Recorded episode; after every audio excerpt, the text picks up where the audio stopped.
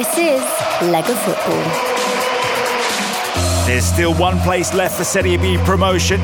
We're also going to pay tribute to Giorgio Chiellini and deep dive into Italy's latest performances. And there's a featured podcast with former Serie A player Vince Grella. The sounds of the happy travelling Palermo Tribuna dei Tifosi that made the trip up. They're happy with the first leg result of the Serie C playoff final up in the north against Massimo Oddo's Padova. Palermo lead at this point. And this is audio of the Palermo players jubilant and pumped after the win. Led by Silvio Baldini, they take a precious 1 0 lead ahead of the second leg, which we played in Sicily on the 12th of June the former Parma and Catania coach in his second Palermo stint, returning there after 18 years. Hard to believe he's 63 now, and he doesn't look it. If you've seen the uh, footage of Baldini lately, Roberto Floriano, he turned in a lucky deflection to beat Antonio Donnarumma in the 10th minute, the 35 year old left winger. The big talking point is the clearance off the line, and what an effort it was. Ivan Marconi for Palermo, getting uh, his foot well behind the ball just as it was about to cross the line. In fact, it looks like it's 90% already crossed the line, and somehow, miraculously, the Palermo defender was able to keep it out. Massolo came out and flapped at the ball but missed. The ball was bouncing over the line after Chirico steered a header towards the empty net. Big, big moment in this one. Padova then had a goal chalked off for offside. Well done to the guys at Palermo Supporters UK and Sicilian football as well. Make sure you give them a follow on Twitter if you'd like to see Palermo back in the top two divisions, especially the hashtag Forza Palermo. Remembering now they're called Palermo FC. We all remember the great Serie A side that was relegated in 2017. Since then, they had a couple of seasons in Serie B.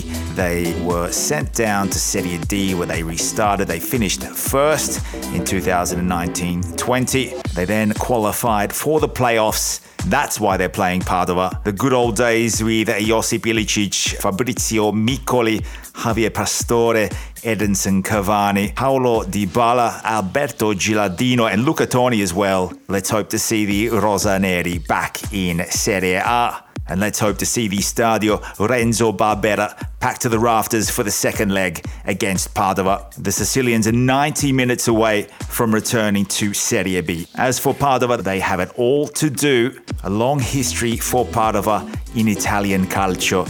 Plenty of good players there, plenty of ammunition for Massimo Oddo with Chirico and Santini. They can still turn this around. 90 minutes to go in this two legged tie. The last time they were in Serie A was 1996. They were relegated from Serie B in 2019. Good luck to both of them for the second leg. Of course, some of the former greats of Padova, Matteo Darmian, Demetrio Albertini, Max Allegri, Roberto De Zerbi as well. They finished behind Südtirol in their division of Serie C Lega Pro. And also keep your ears ready for that interview, the full interview coming with Südtirol coach Ivan Javorcic, who led the team from Bolzano up to the second division for the first time in history. They are there in Serie B for the 2022 23 season alongside Modena and Bari, the winner of Padova and Palermo, to join those three clubs really, really big things happening in the second and third divisions. And if you just happen to be in Sicily, in Palermo, this coming Sunday, the 12th of June, try and get hold of a ticket. History in the making. And if you've missed the goal saving clearance by Marconi, make sure you jump on Twitter. I know that it's definitely there on the Palermo Supporters UK page. You're with David Ferrini, part of the Serie A and Serie B live match commentator team. This is Lega Football. And in general cultural news, Walter Sabatini has stepped down as Salernitana sporting director after masterminding their salvation alongside Davide Nicola. Fabio Pecchia resigned after getting Cremonese promoted. Pecchia has taken the Parma role. Paolo Zanetti has moved to Empoli, the former Empoli player, 50 games for the Azzurri Fabrizio Castori is rumoured to be joining Perugia after Alvini had his contract terminated. Cagliari are also looking, and some of the names linked there Fabio Liverani, Daniele De Rossi, and Pippo Inzaghi. The big news internationally in the under 21s for Italy, the Azzurrini they defeated Luxembourg 3 0. Emanuele Vignato, Pellegrini, and Gianluca Gaetano with a goal apiece. Before we get on to Wilfried Gnonto and Gianluca Scamacca's performances for the senior Italy side, let's talk Giorgio Chiellini. Joining me to discuss Giorgio Chiellini and Italy is Emmet Gates of Forbes Sports and the Gentleman Ultra. Emmet, welcome. Hi, David. Good to be back talking about the legend that is Giorgio. Plenty of accolades for the Juventus captain, nine Serie A titles, even a Serie B title in there, five Coppa Italias and five Super Coppa Italianas. And that was all during his 17 year spell in Torino Emmet, take us through Giorgio's best Juventus years. It's a difficult one because he had such longevity at Juve. His first season was the final year of Fabio Capello's Juve, and then they get relegated. Then he came, comes into his own when Juve is in Serie B, and the likes of Claudio Marchisio, Giorgio Chiellini all kind of break through and become first team members. But I think the real turning point for Chiellini was actually in the summer of 2008 when he accidentally injures Fabio Cannavaro in the build up to Euro 2008 with Italy, and then subsequently he takes his place and is one of the best defenders in the tournament. One of the best plans I've ever seen in football was uh, Chiellini taking out his captain Cannavaro and then eventually become a Euro champion. Knowing Chiellini how it turned out, you'd almost think it was maybe premeditated and that he, he purposely hurt Cannavaro. But one of the one of the earliest games that sticks out for me with Chiellini is the quarterfinal against Spain and Spain at that point had Fernando Torres and David Villa up front. And this was Fernando Torres at his peak. Not the abomination that we saw at Chelsea later on in his career, but this was Liverpool Fernando Torres. Sure. Chiellini marked both him and David Villa out of the game. What a performance to come through at such a young age uh, not too much international experience, have to fill the boots of Cannavaro. He had a long stint as one of the world's best defenders, and in my opinion, he probably arguably was the world's best defender for definitely a couple of years. When you think of Buffon, Chiellini, Bonucci, Barzagli, those that quartet, you know, that was around for maybe a three or four year period stretch. Yeah, iconic Juventus, and, and if you add Lichtsteiner in there as well. Also, when you look at the amount of games that he's played for his country, and you, I'm going to mention Gigi Buffon again, 176, and Cannavaro has 136, Paolo Maldini 126, and now it's Giorgio Chiellini with 117. That is phenomenal. He has the fourth highest amount of Azzurri games of any player in history and he has lifted a European trophy, the first time that any Italian was able to lead that nation to glory for 54 years. Massive things. It's just a shame that he has only six World Cup games to his name because obviously Italy exit early in 2010. The same in 2014, don't qualify 2018, won't be there 2022. So, one of the greatest defenders of his generation only played in six World Cup games. Exactly. Criminal. And, and it, it is criminal. The only World Cup game that he managed to win was against England. England. the same team that he managed to beat at Wembley. What a performance from Chiellini there. In response to the Luis Suarez incident, he was just, he just shrugged it off and moved on. That best sums Giorgio Chiellini up. I remember his battles with Zlatan and Edinson Cavani. And I remember one time, I think it was it was Juve Napoli. This must have been Chiellini pulled Cavani's hair, and Cavani just gives him an elbow smash in the nose. But then, like once once the, the full time whistle went, they're off hugging. You know, just it was all in the game. Once the game finished, yeah, what stays on the pitch? He was friends with everyone. Yeah, it stayed on the pitch. He kicked lumps of Zlatan so many times, and Zlatan never really got the better of him.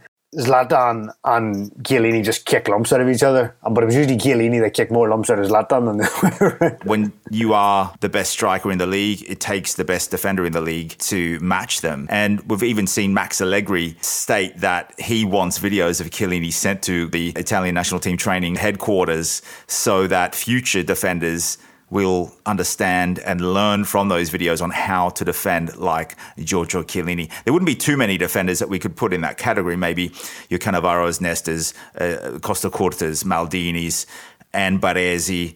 He will go down as one of the legends. And from here, it looks like he's going to Los Angeles. Apparently, Chiellini was quite a big basketball fanatic when he was a young boy, and he decided that he wanted to play basketball. He ended up playing football, though, He'll be sitting courtside if he is in Los Angeles. The NBA broadcasters will have to know when to pan across to Italy's favourite balding head. so uh, he is one of the best defenders. He was up against one of the best attackers of all time in Lionel Messi and Argentina. We were there to see the game. Let's take you through it. This is Lega Football. Here we are for the final match of Giorgio Chiellini for the Azzurri. Marco Tardelli holds aloft the Euro trophy for Italy. Most of this crowd, they just want to see Giorgio Chiellini up against Lionel Messi. What a clash that's going to be. So much blue in this stadium. Wembley, the 1st of June 2022, Italy, Argentina.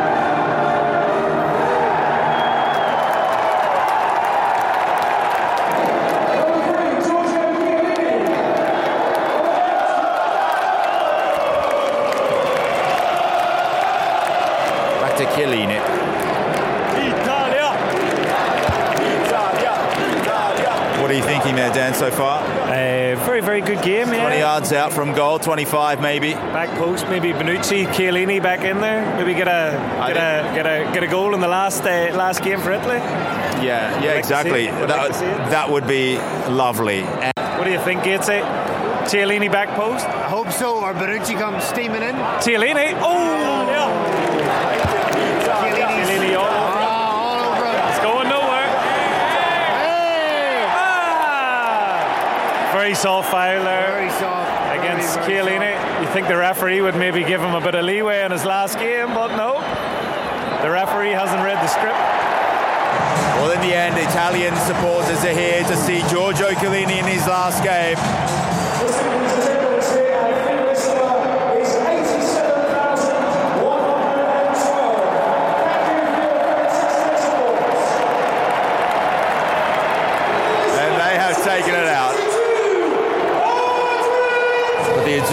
Champions here a year ago. They are the European champions and they will be for a couple of years more. Here comes Giorgio Chiellini. He was here a year ago. He was victorious then, and I'm sure that occasion mattered a lot more than this one. The Capitano, he led Italy to glory. It's going to be sad to see Chiellini leave the national team setup. In Italian, we say libero dal desiderio. You know what it means? Libero, free. Free from desire. Free from desire.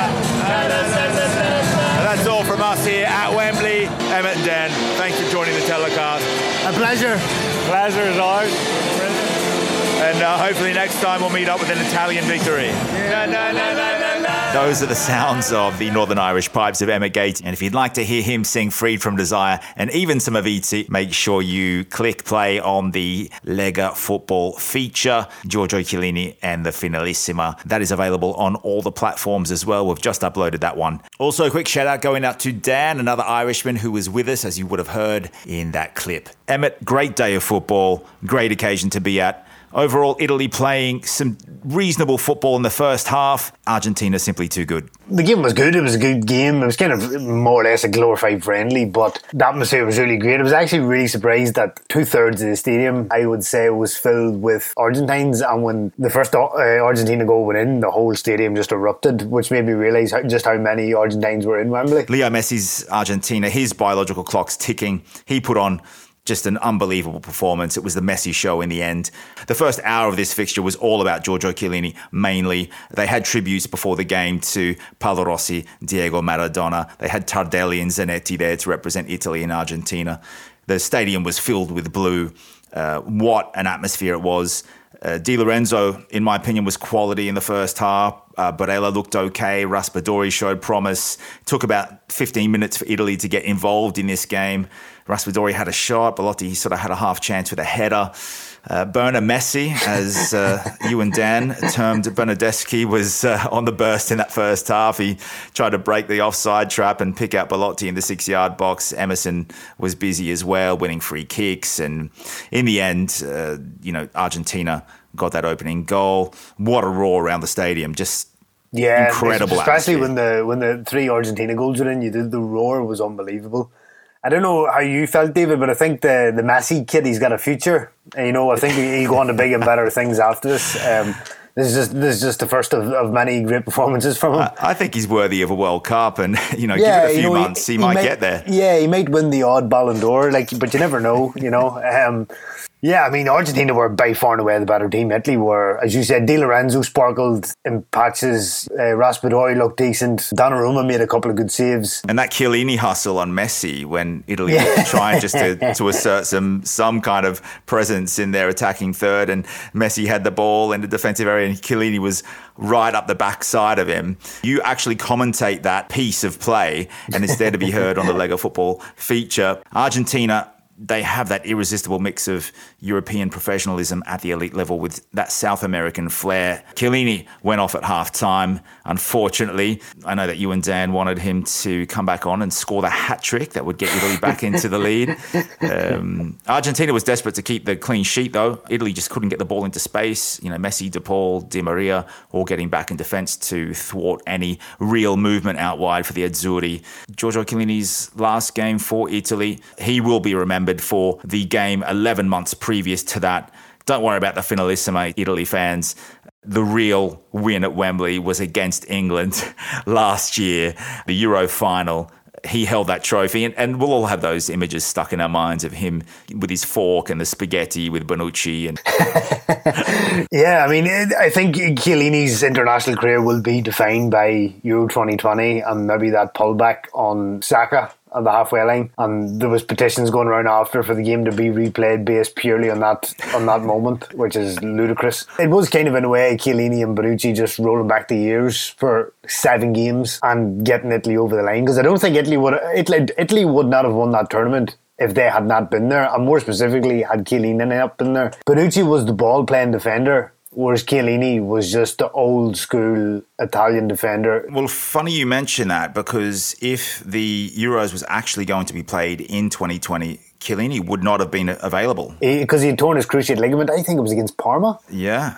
and he missed basically the whole season. So that's kind of like, you know, if coronavirus hadn't happened, Italy wouldn't have won the Euros. There would have been no Spinazzola as well. It, it- things would have looked very, very different in 2020. More than likely, Italy, it was too early in Mancini's tenure to really bring this team into form. They didn't have that unbeaten streak. When they went into 2021, they were in the 30s of their undefeated streak. There would have been no Verratti as well in midfield in 2020. Yes. No Locatelli, no Pessina, who both played themselves into form, well, in the lead up to 2021. There would have been no Berardi and, and no Raspadori either. Raspadori was unknown. Berardi had niggling injuries, uh, and we would have ended up taking probably Izzo Romagnoli, uh, Gianluca Mancini, and Christian Biraghi instead of the likes of Chiellini, Di Lorenzo, Spinazzola, and Bastoni. So, Very different side, isn't it? very different side. you know, just a bizarre set of circumstances come together to help Italy. You know, it delayed the tournament by a year. Probably one of the only benefits, if you could say that, of COVID is that it gave Mancini more time to get key players back into fitness and then better players, arguably, than the ones that he would have taken a year prior. If one of the few things that maybe the beneficial that did come out of the pandemic is that Italy finally won the Euros. Yeah, the, the one thing and the one thing that all the other nations are upset with is that Italy had the extra time to, to gel and then put a squad out there that could be competitive.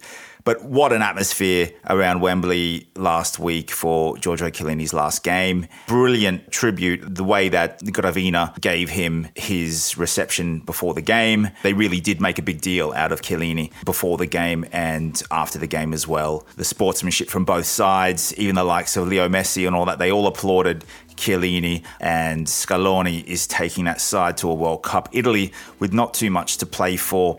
And we all know that it was more a final game for some of those Euro winners, including Chiellini, even the likes of Ciro Immobile and Leonardo Bonucci. We don't know if we're going to see them again. We expect Bonucci to still be around because of the deficiencies at the back. And that is the final page of the last chapter of Mancini's Italy 1.0. We're now moving on to 2.0. That was the first game in the UEFA Nations League for Mancini's New Italy. There was no representation of the old guard.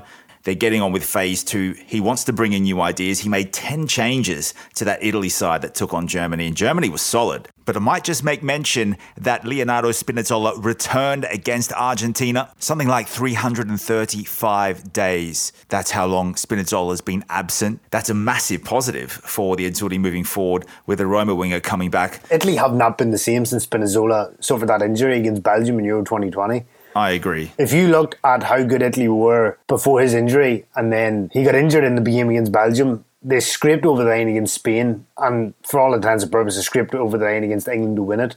And since then, Italy have never been the same. They haven't looked as threatening, and they never they haven't scored as many goals. And it's all linked back to Spinazzola getting injured. But you think with injuries of this type, and considering that speed is his predominantly main feature, will he be the same player? But yeah, it's good to have him back, and you know, obviously he'll build on it over the summer, and hopefully he'll come back 100% at the beginning of next season. Yeah, he didn't take part in the Italy versus Germany Nations League game. The 10 changes were all the outfield players. Gigi Donnarumma started in goal again. Paolo Nicolato, the Italy under 21 coach, he hailed Mancini for being brave enough to play the younger players against Germany. Davide Frattesi, Samuele Ricci, Gianluca Scamacca, uh, Matteo Cancellieri, Federico Dimarco, Tommaso Pobega and Wilfried Gnonto all featured against this Germany lineup. Mancini obviously sees the UEFA Nations League as his version of Nonna's big cooking pot, a big pot where he can test out a new recipe moving forward, just like he did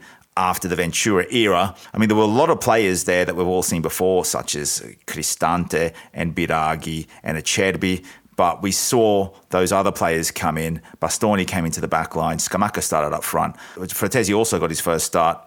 Then we saw Cancellieri and Pobega and Gnonto come off. Gnonto set up the goal that uh, Lorenzo Pellegrini tucked away to get Italy into the lead. What do you make of that one, Emmet? Mancini had no other choice really than to go and try and rejuvenate the squad and bring in new blood because it was badly needed. And it was good to see Scamacca. You know, obviously he looked threatening. You know, he hit the post with a good shot. Um, and I think now Mancini has to put his faith in Scamacca because Immobile is done for me at the top level. Well, international international football, Belotti never impressed in the first place. So I think he has to go all in Scamacca. No Balotelli? Nah, I think that ship is long sailed. The kid Wilfried Gnonto looked promising, you know, from what he did when he came on. 18 years old as well. Yeah. Former Inter youth player. They let him go. He went over to Switzerland and now he looks pretty good. But but mind you, he would have left when he was 16 years old. Yeah, it's good that he, he, he it's good that he, he's went to Switzerland and he's getting games. And now, you know, he's being linked with moves back to Italy for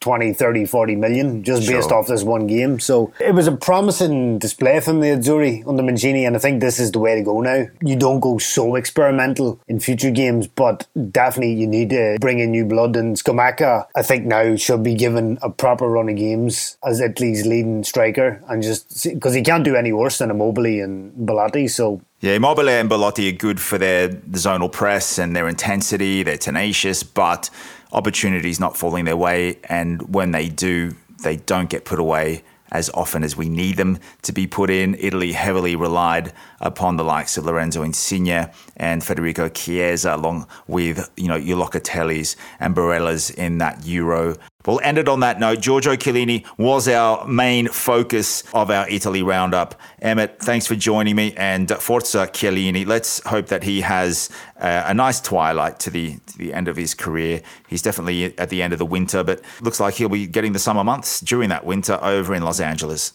All the best, Giorgio. I hope he enjoys his Indian American summer, shall we say, over in uh, MLS. He's going to go down in history as one of those Italians that led his country to glory. Emmet Gates, thanks for joining Lega Football. A pleasure as always, David.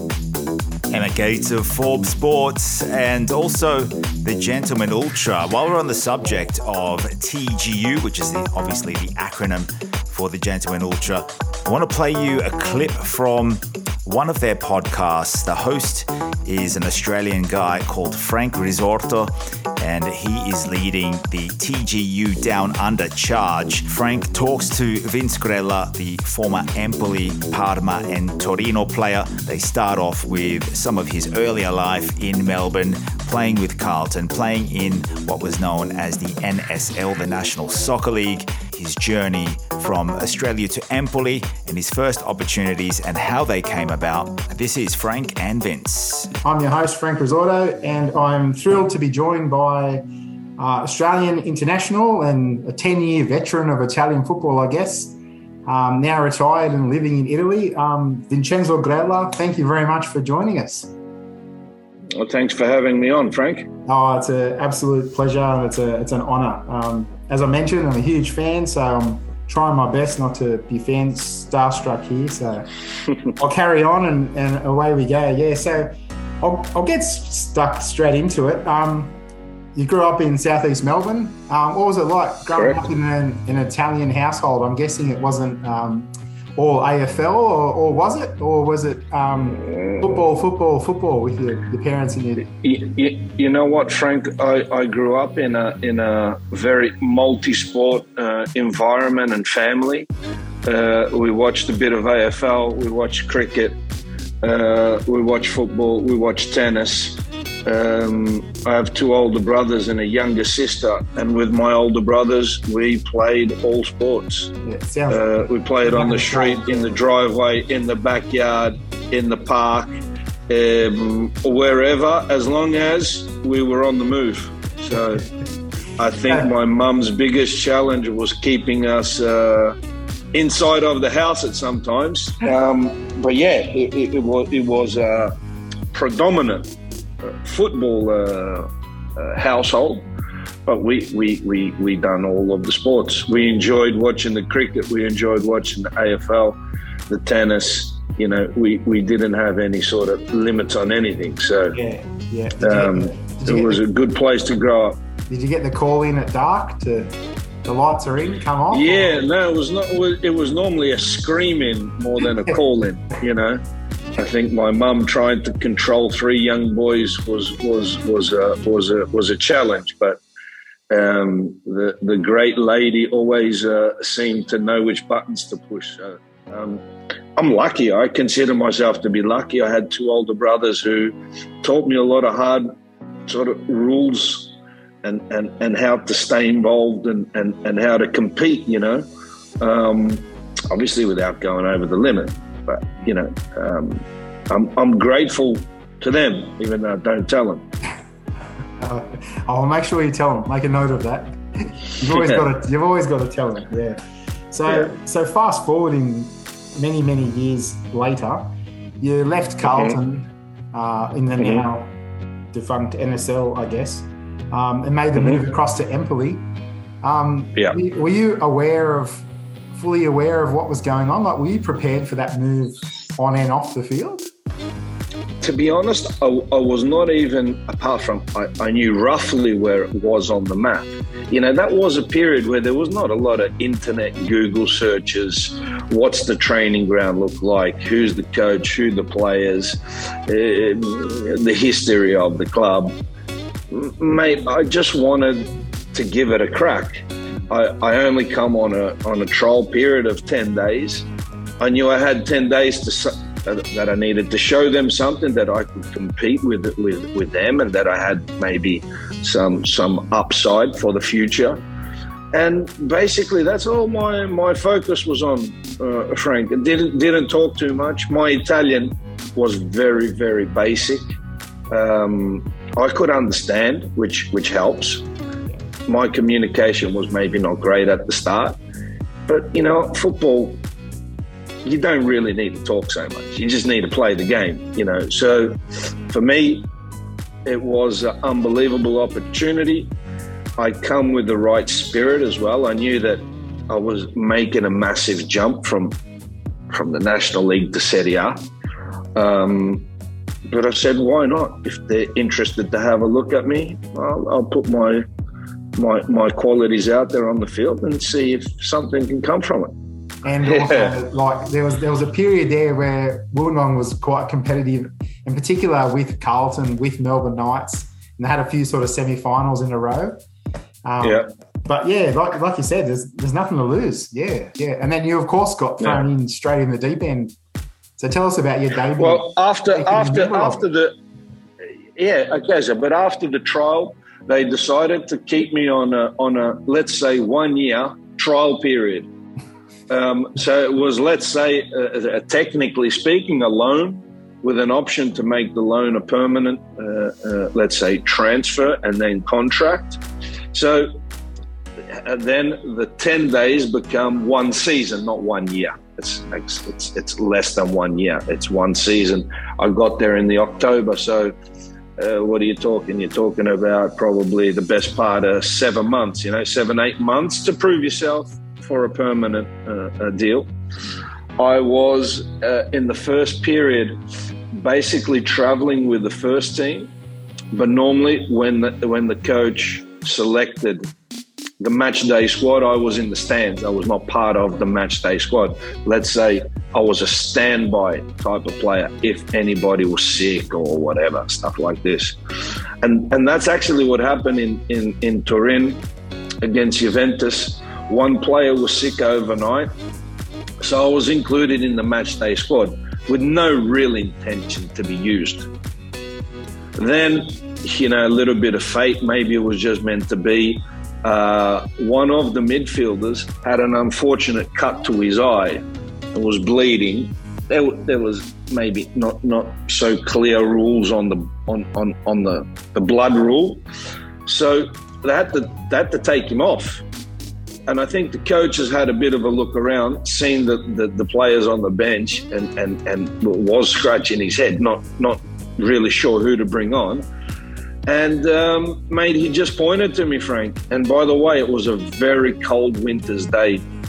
Turin's a cold place. I ended up going there a lot of years after to live. It's cold in the winter, and you imagine you're sitting there, no warm up, no nothing. He just points there and says, "Are you going on?" So I got my stuff off, went to the sideline. He, he didn't really give me great instructions. He just said, "Go on there and uh, do your thing." And I was like, "All right, we'll give it a crack." And um, basically, yeah, that's what happened. You know, I was in an area of the pitch where, let's say, Zidane was moving. Uh, it's, it's not like I went on just to mark him. He, he was more in my area, more in my zone. So obviously, the contact with him was more was more regular. And um, I was lucky to catch him on a bad day. Uh, very lucky because if he was on a good day, I, I don't think he can mark a player like that. Doesn't matter how good you are. Um, and I got him on a really bad day. It was the year, or, or not even a year, it was months after they won the World Cup in France. So they were probably still a bit in celebration mode and, you know, trying to find their feet. So I was lucky to catch him on a bad day. We ended up getting a draw, which for Empoli in, in, those days was an unbelievable uh, achievement. I made my debut, and, and in that time there already the club was starting to get their head around the fact that, you know, they thought I could be a player interesting for them for the future. You know, so that was, let's say, the start of the club thinking, oh, you know, he's only, you know, just turned 19, come from Australia, plays in Serie A, and, and was able to compete more than anything physically. I think that was the key at the start, uh, ability to compete physically. So, What a story there from Vince Grella, talking about his time from Australia to Empoli into Serie A as well, up against Zidane in his first game. Incredible stuff from Frank Risorto and the Gentleman Ultra. We will link that one in so you can listen to the full episode. Well, we're coming towards the end of the Lega Football podcast for this week.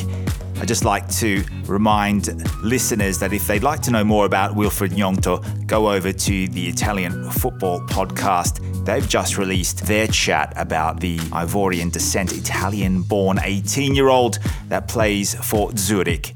Also, been listening to Far From Vesuvius podcast. Really good to hear the Inter, Napoli, Milan, and Juventus supporters all having a chat about who they'd like to exchange and bring into their sides for next season and the weaknesses and the strengths. Some really good ideas there as well.